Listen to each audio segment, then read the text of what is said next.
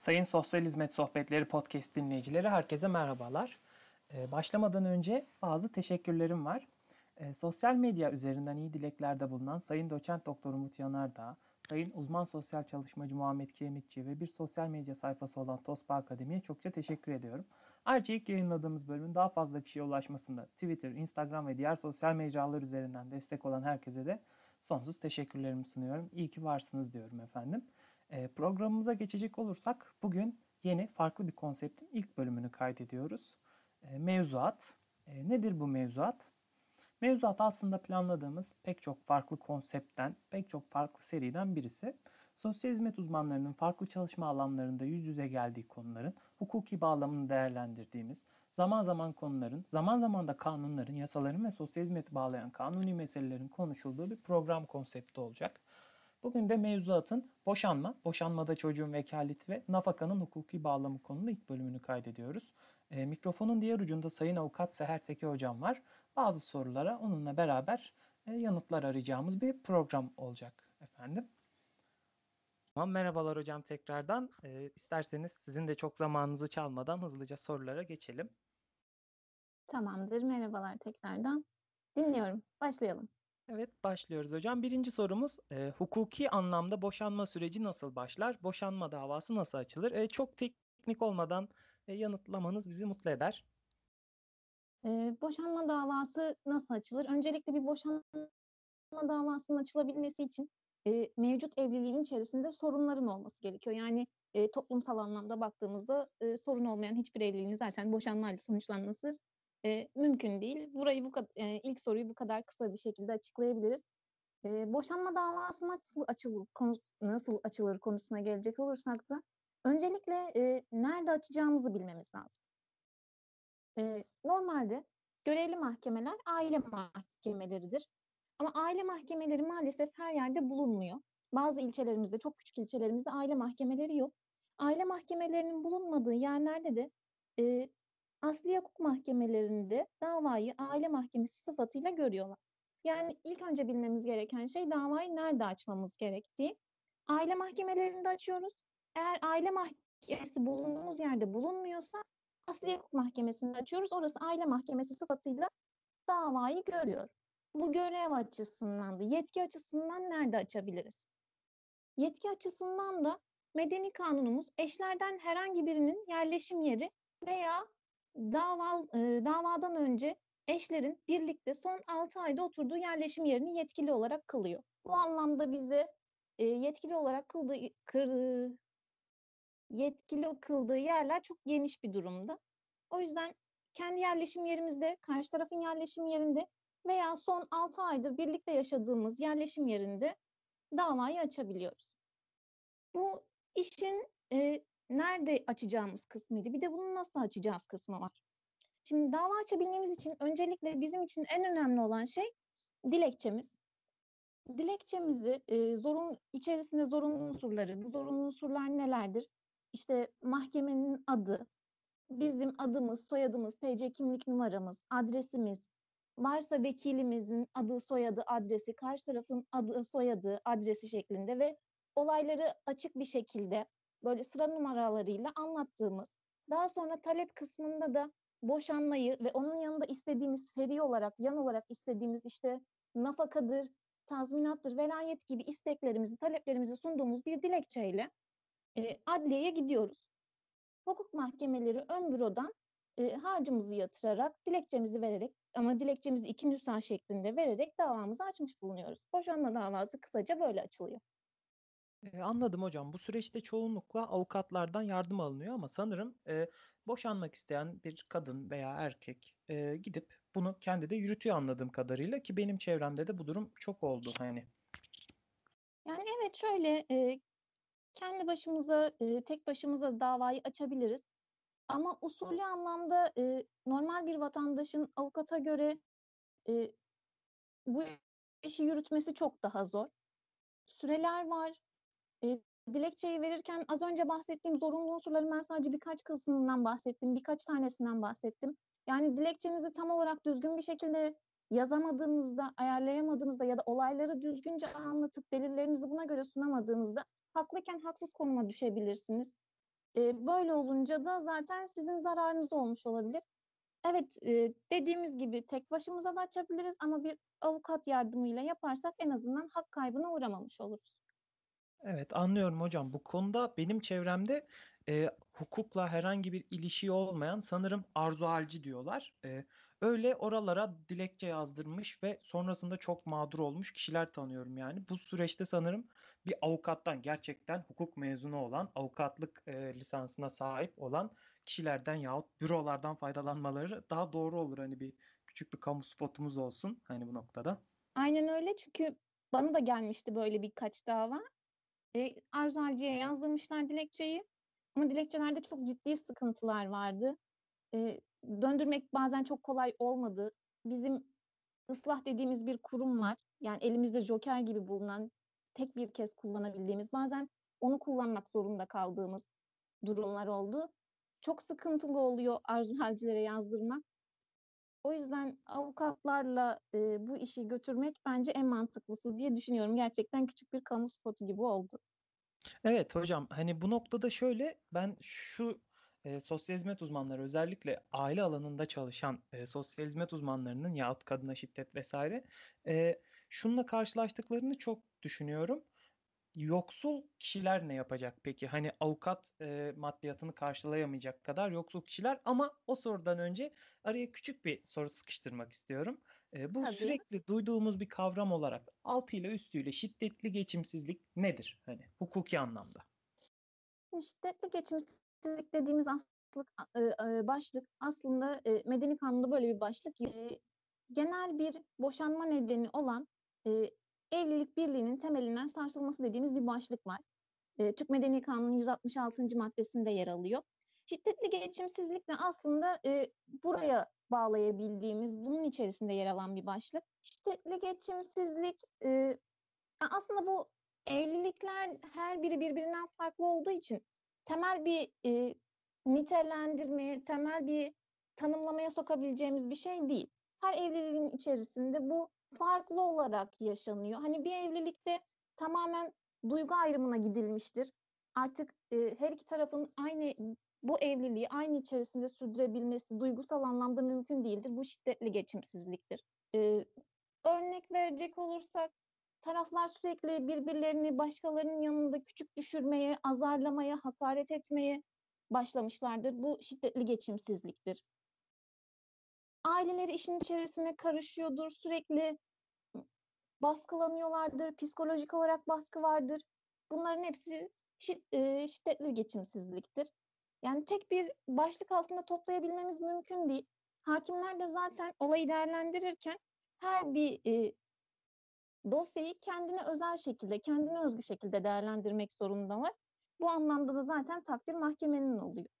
Yani normal bir özel bir boşanma nedeninde neden varsa fazlasını aramaz mahkeme. Neden vardır ve boşama gerçekleşir. Ama genel bir neden olan şiddetli geçimsizlikte dediğimiz gibi çok genel bir neden ve her evlilikte somut olaya göre uygulanması ve takdir edilmesi gereken bir neden. Bu yüzden de takdir genellikle mahkemede oluyor ve net bir şekilde tanımlamamız da açıkçası mümkün değil. Örnekler üzerinden ancak açıklayabiliriz. Evet anlıyorum hocam. Çok teşekkür ediyorum bu soruya da yanıtınız için. Ee, aslında benim e, bu sohbette en çok e, yanıt aramak istediğim konulardan soru e, üçüncü sorumuz. E, müsaitseniz hemen soruyorum. E, Cevabını da heyecanla Tabii. bekliyorum aslında. E, boşanmanın hukuki sürecini başlatmak isteyen, tabiri caizse dava açmak isteyen kadın veya erkeğin maddi durumu avukat tutacak kadar yeterli değilse e, ne olur? Hani adli yardıma göre yanıt verirseniz sevinirim. Tamamdır. Zaten e, adli yardımdan bahsedeceğiz bu durumda.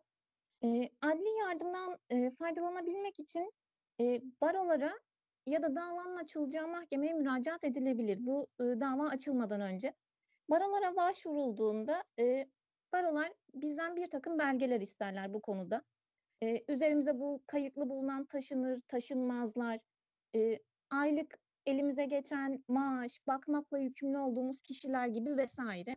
Bunların hepsini baroya sunmak zorundayız ya da dava yapacağımız mahkemeye. E, bu şekilde bunları sunduktan sonra bizim eee, avukat tutmaya yetecek bir ekonomimizin olmadığını, ekonomik durumumuzun olmadığını ispatladığımız takdirde, eee, barodan bir avukat bize görevlendirilir.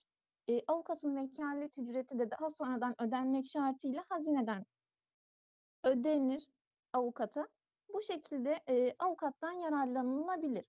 Şimdi bu barolardan isteme, eee, talep etme şekliydi. Mahkemeye başvuracağımız zaman da dilekçemizi yazarken, eee, yine olayı, tüm taleplerimizi açık sıra özetleri şeklinde böyle alt alta yazdıktan sonra bunun adli yardım talepli olduğunu da belirterek mahkemeye sunarız. Bu belgeyi sunarken, eee, herhangi bir harç ödemeyiz en başta. Çünkü adli yardımdan, eee, yararlanma talebi kabul edildiği takdirde, eee, tüm harçlardan muaf olacaktır. Mahkeme bu konudaki kararını verir. Eee, verdikten sonra 1 hafta içerisinde de itiraz edebiliriz yine aynı mahkemeye eğer reddedilmişse. Vereceği karar da kesin olur bu konuda. Eee, bu ilk derece mahkemesindeydi. Eğer biz yargılama yapıldı. Yargılama yapılırken ilk başlarda maddi durumumuzda bir sıkıntı yoktu ama biz dosyayı üst mahkemelere, istinaf mahkemelerine, eee, Yargıtay'a taşıyacağımız zaman ekonomik bir zorluğa düştük diyelim. Burada baş eee, adli yardım talebinde bulunacağımız zaman bu adli yardım talebini, eee, bölge adliye mahkemeleri eğer istinafa gidiyorsak bölge adliye mahkemelerinden, temize gidiyorsak Yargıtay'dan isteriz ve karar bu mercilerde verilir. Evet, anlıyorum hocam. Eee, çok teşekkür ederim. Yani, eee, boşanmak isteyen kadın veya erkeğin, hani, avukat parasını veya mahkeme masraflarını ödeyemiyorum endişesi aslında çok da önemli değil sanırım. Devlet bu konuda gerekli yardımı sunuyor diyebilir miyiz? Evet, gerekli yardımı sunuyor ama şöyle bir şey var. Eee bu ekonomik durumun, eee, baroca ya da mahkemece de yeterli görülmemesi gerekiyor. Yani bizce yeterli görülmemesi baroca ya da mahkemece, eee, kabul edil yani direkt kabul edilebilir bir talep değil. Kendileri incelemelerini yapıyorlar. Eğer onların takdir etmediği bir durumsa, yani bizim av avukat tutmaya bir ekonomik gücümüzün olduğu düşünülüyorsa reddediliyor tabii ki bu talebimiz. Yani an tamamen bizim düşüncemizle bağlantılı bir durum değil ya da isteğimizle. Hani, elbette, hani, sonuçta suistimalin de önlenmesi lazım diyebiliriz bu noktada, hani. Eee Aynen, aynen öyle. Diğer soruya geçebiliriz hocam isterseniz, eklemek istediğiniz bir şey yoksa. Yok, şu an için geçebiliriz. Tabii, boşanma durumlarında çocuğun vekaleti verilirken kısaca hangi kriterlere dikkat edilir? Şimdi velayet konusu çok önemli bir konu. Hatta belki boşanmadan, ııı, çok çok daha önemli bir konu. Çünkü burada velayetin öznesi çocuk. Çocuk bugün için de yarın için de üzerinde durulması gereken en büyük konu. Çünkü geleceğimiz bir anlamda baktığımızda toplumsal olarak da. Şimdi velayet verilirken, eee, öncelikle çocuğun ruhsal ve fiziksel açıdan bugününün ve geleceğinin en iyi şekilde korunması ve şekillendirilmesi gerektiğini mahkeme de biliyor. Bunu hepimiz de biliyoruz. Buna göre karar verilmesi gerekiyor. Önemli olan çocuğun gelişimi, ken korunması, kendisini yetiştirebilebi yetiştirebilmesi, bir birey olabilmesi. Bunları sağlayacak tarafı bulmak gerekiyor aslında. Eee, bu açıdan çocuk için hangi taraf daha sağlıklı olacaksa mahkeme ona karar veriyor. Ama bu nedenleri böyle, eee, kısaca belirtecek olursak çocuğu hangi eee, hangi taraf daha iyi koruyabilecekse ya da çocuğun duygusal anlamda bağı hangi tarafta daha fazlaysa, eee, çocuğun atıyorum birkaç tane daha kardeşi vardır. Eee, onlarla ilişkisinin hangi tarafta daha az zedeleneceği ya da zedelenmeyeceği. Bu eee, ayrıca bir de çocuğun isteği tabii ki. Şimdi çocuk eğer dinlenebilecek yaştaysa mahkeme çocuğu kesinlikle dinler. Çocuğun hangi tarafı istediğini mahkeme, eee, dikkate alır. Ama sadece çocuğun istediği tarafa, eee, çocuğu tabii ki vermez. Daha önce saydığımız nedenleri de göz önünde bulundurarak onun için hangisi daha iyi olacaksa o şekilde karar verir. Eee, şöyle de bir şey var. Eğer çocuk 0-3 yaş arasındaysa, yani anne bakımına muhtaç durumdaysa Yargıtay bu konuda şöyle söylüyor: Eğer anne haysiyetsiz yaşam sürüyorsa dahi çocuğun annesine olan muhtaç durumu annesine gereksinimi nedeniyle çocuk anneye verilir diyor. Yani 0-3 yaş arasında çocuk %99 annede kalıyor ama ondan sonraki dönemde çocuğun ruhsal ve fiziksel açıdan gelişimi ve çocuğun da isteği dikkate alınarak bu konuda bir karar veriliyor.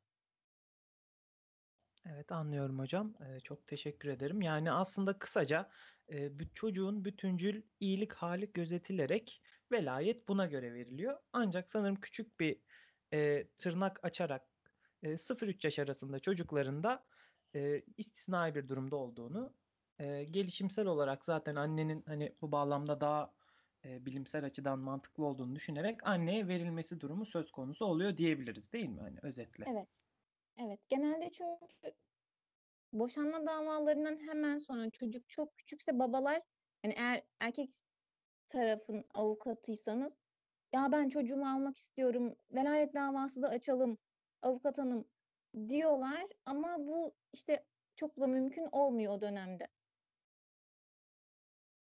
Evet anlıyorum. Hani aslında e, belki bunu böyle olduğu için e, ataerkil olduğunu düşünerek bize kızacaklar ama ben de birazcık e, 0-3 yaş arasında çocuğun e, bağlanma kuramına referansla annenin yanında daha sağlıklı bir e, ruhsal gelişim geçireceğine inananlardanım açıkçası. E, isterseniz diğer soruya geçebiliriz. Tabii ki. E, hocam bu soruda da nafaka türlerini size e, sormak istiyorum. Tedbir, yoksulluk, iştirak bunlar nelerdir? E, hangi durumlarda verilir? Kısaca bahsetmenizi isteyeceğim. Tabii. E, tedbir nafakası dava süresince verilen bir nafaka türüdür. Yani adından da belli olacağı üzere tedbiren verilen bir nafaka türüdür. E, o an için kimin kusurlu, kimin kusursuz olduğuna bakılmadan e, tamamen işte çocukların ço- çocuklar için veriliyorsa çocukların yararına. E, genellikle de bizim boşanma davalarında e, kadınlar yararına. Çünkü ekonomik açıdan biliyoruz ki ülkemizde kadınlar çok da özgür değiller ve boşanma aşamasına gelindiğinde gelindiğinde de en zor durumda kalacak olanlar kadınlar oluyor. Anlamda e, dava tarihinden itibaren boşanmanın ya da ayrılığın kesinleşin, kesinleşmesine kadar devam eden nafaka türü tedbir nafakasıdır diyebiliriz.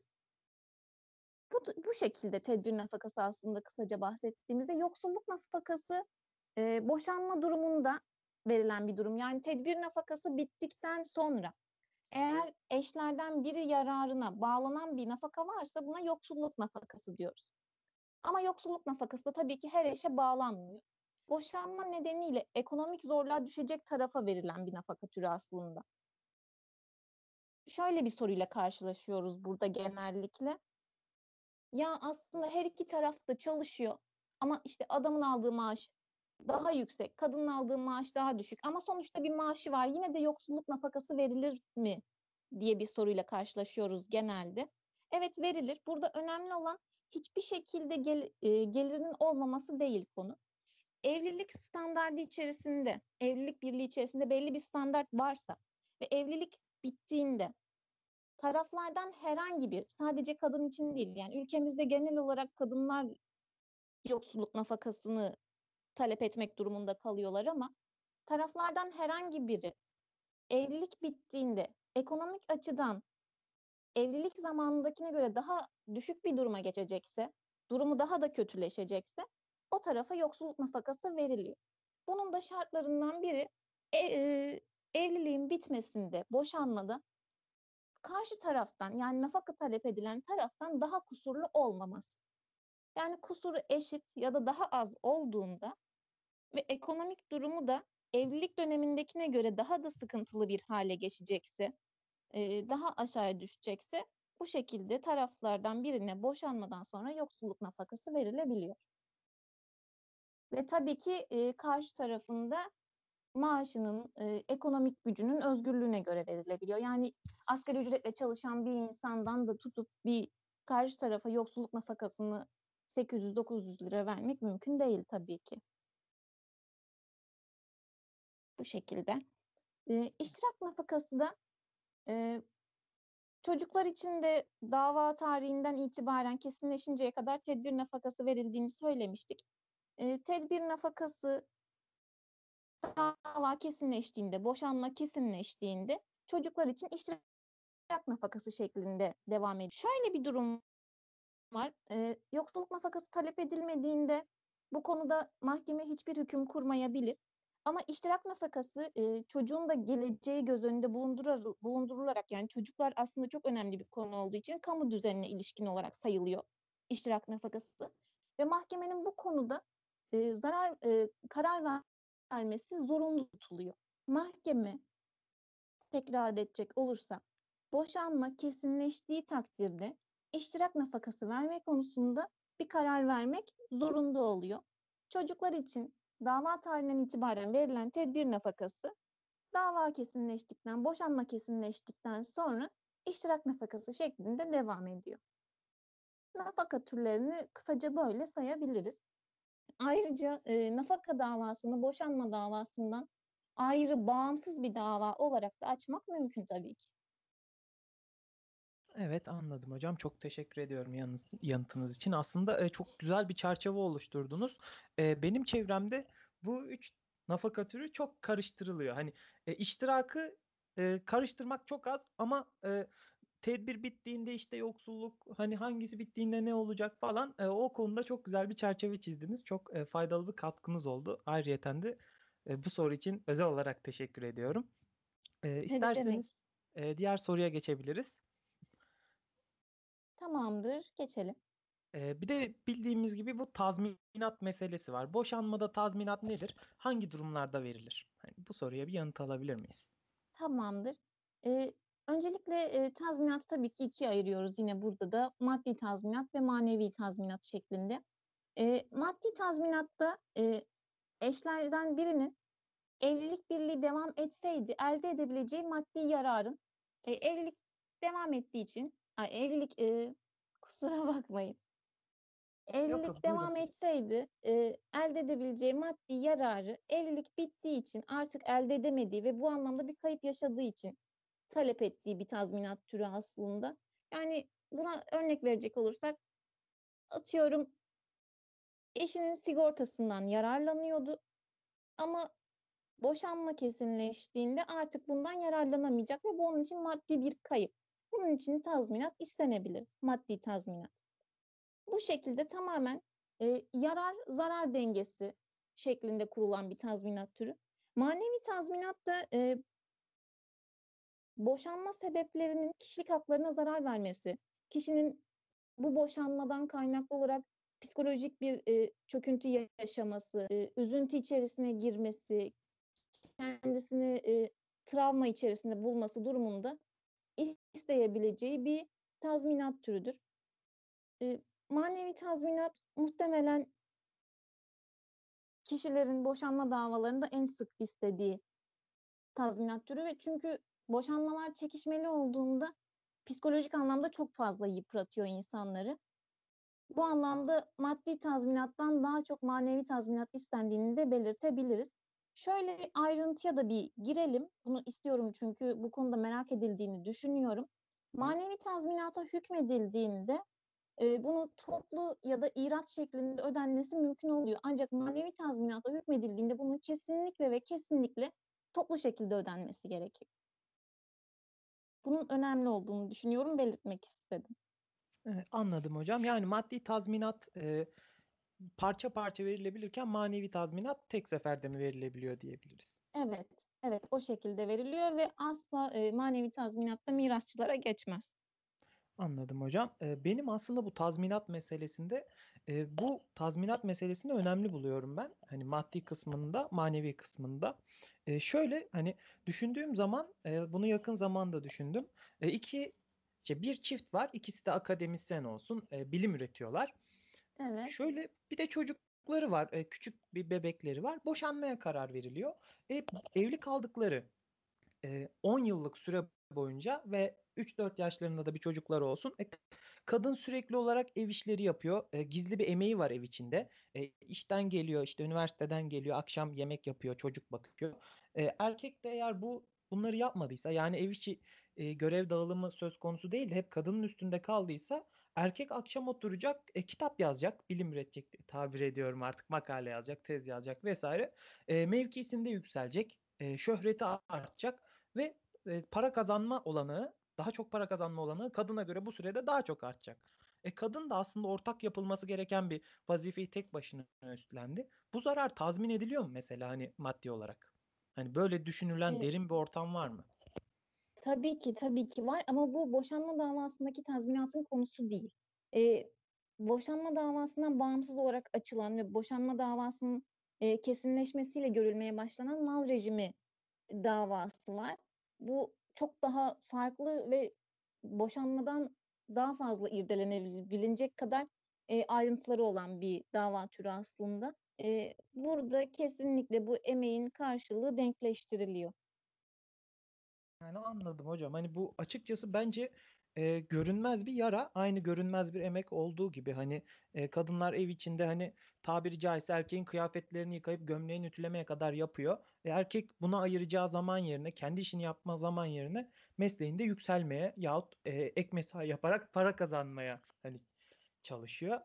Bu bence eşitsizlik açısından üstünde durulması gereken bir konu ki kaldı ki sizin söylediğinize göre de dikkatte ediliyor hocam. E, benim sorularım bu kadar. E, bu konular üstünde eklemek istediğiniz bir şey varsa ekleyebilirsiniz. Şöyle bir şöyle bir şey söyleyelim. E, boşanma davası açılırken e, tazminat talep ettiğinizde ekstra bir harç ödemiyorsunuz. Yani maktu dediğimiz harcın içerisine tabi tazminatlarda. Yani 50 bin tazminat isteseniz de 100 bin tazminat isteseniz de ödeyeceğiniz harç aynı şekilde oluyor. Ama boşanma davasından ayrı müstakil olarak bir tazminat davası açtığınızda ödeyeceğiniz harç istediğiniz talebe bağlı olarak ödediğiniz bir nispi harca dönüşüyor. O yüzden naçizane bir tavsiye e, boşanma davası açarken tazminatı da birlikte istemek, unutmamak masraf açısından çok çok çok daha iyi olur. Bence bu Anladım. önemli görülür diye düşünüyorum şu an için. teşekkür ederim. Hani bu da e, güzel bir tavsiye oldu. Hani e, kapatmadan önce şuna odaklanmak istiyorum. Hani e, kadın veya erkek e, boşanmak istiyorlarsa yahut boşanmayı gerektiren durumlar söz konusuysa aslında e, ekonomik yoksulluk çok da büyük engel olmamalı ki e, bu açıdan da kaygı duymamalarını tavsiye edersiniz diye düşünüyorum sanırım. Hani e, ekonomim kötü işte maddi durumumda yoksulluk vesaire çok da sorun olmaması gerekiyor ki olmuyor da sanırım. Bu konuda çok çekincesi olan insanla konuşuyorum çünkü. E, sizin düşünceniz ne bu konuda? E, kesinlikle böyle düşünmemeleri gerekiyor. E, çünkü evlilik dediğimiz kurum toplumsal bir kurum ve toplumu oluşturan yapı taşı aynı zamanda. E, bitmesi gereken yani topluma artık zarar veren bir evliliğin sürmesi hem toplumu zedeliyor hem aile içerisindeki çocuğu zedeliyor ve onun dışında tüm toplumu domine ettiği için yavaş yavaş e, her alanda bir köhneleşme, bir geriye gitme durumu, her yerde bir bozulma ortaya çıkıyor. O yüzden evliliğin sağlıklı olarak devam etmesi bizim en çok önemsediğimiz şey. Bitmesi gereken yerde e, evliliklerin bitmesi, kişilerin hem kendi ruhsal ve fiziksel sağlıkları, hem çocukların yaşamış olduğu kaygılar, çocukların yaşamış olduğu e, ortamın sıkıntılarını e, uzaklaştırmış oluyor. Çocuğu, toplumu, bireyleri aslında daha sağlıklı hale getirmiş oluyor. O yüzden kesinlikle ekonomik açıdan sıkıntıya düşeceklerini, kendilerini çok yoracak, yorca, yoracağını düşünmemelerini, bu konuda e, adımları atmalarını tavsiye ederim. Dediğim gibi e, aile toplumun mihenk taşı ve bunun olması gerektiği gibi olması gerekiyor.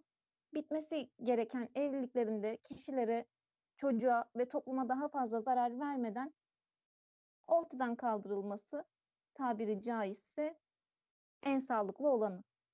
Evet hocam hani e, sosyal hizmet bakış açısıyla da aslında bu böyle hani e, planlı bir e, dağılış da aslında hani planlı bir dağılıştan kastettiğim e, destek alınmış e, ruh sağlığı profesyonellerince hem çocuk hem yetişkin ebeveynler için çocuk olmazsa da yine aynı şekilde çift için e, kötü süren bir evlilikten e, çok daha kişiler açısından e, hem ruhsal hem fiziksel daha sağlıklı diyebiliyoruz. Benim soracaklarım bu kadar hocam. Aslında çok bilgilendirici bir program oldu. Ekleyeceğiniz bir şey yoksa kapatabiliriz diye düşünüyorum. Şu an için yok. Teşekkür ederim beni ağırladığınız için. Yardımcı olabildiysem de çok mutlu oldum. Tekrardan çok teşekkür ederim hocam. Katıldığınız için, bize zaman ayırdığınız için. Sizlere de iyi Ne demek. günler diliyorum. İyi günler. Eee, Kıymetli Sosyal Hizmet Sohbetleri podcast dinleyicileri, eee, mevzuat serimizin, yeni konseptimizin ilk bölümünün sonuna geldik. Bizleri dinlediğiniz için teşekkür ederiz. Eee, Bu bölümden sonra mevzuat konsepti değil, Kur'an ve uygulama serimizin ilk bölümüyle sizleri buluşturacağız. Ardından da mevzuat konseptimizin ikinci bölümünde İstanbul Sözleşmesi'ni konuştuk. Onu sizlerle paylaşacağız. Teşekkür ediyorum. Esen kalın.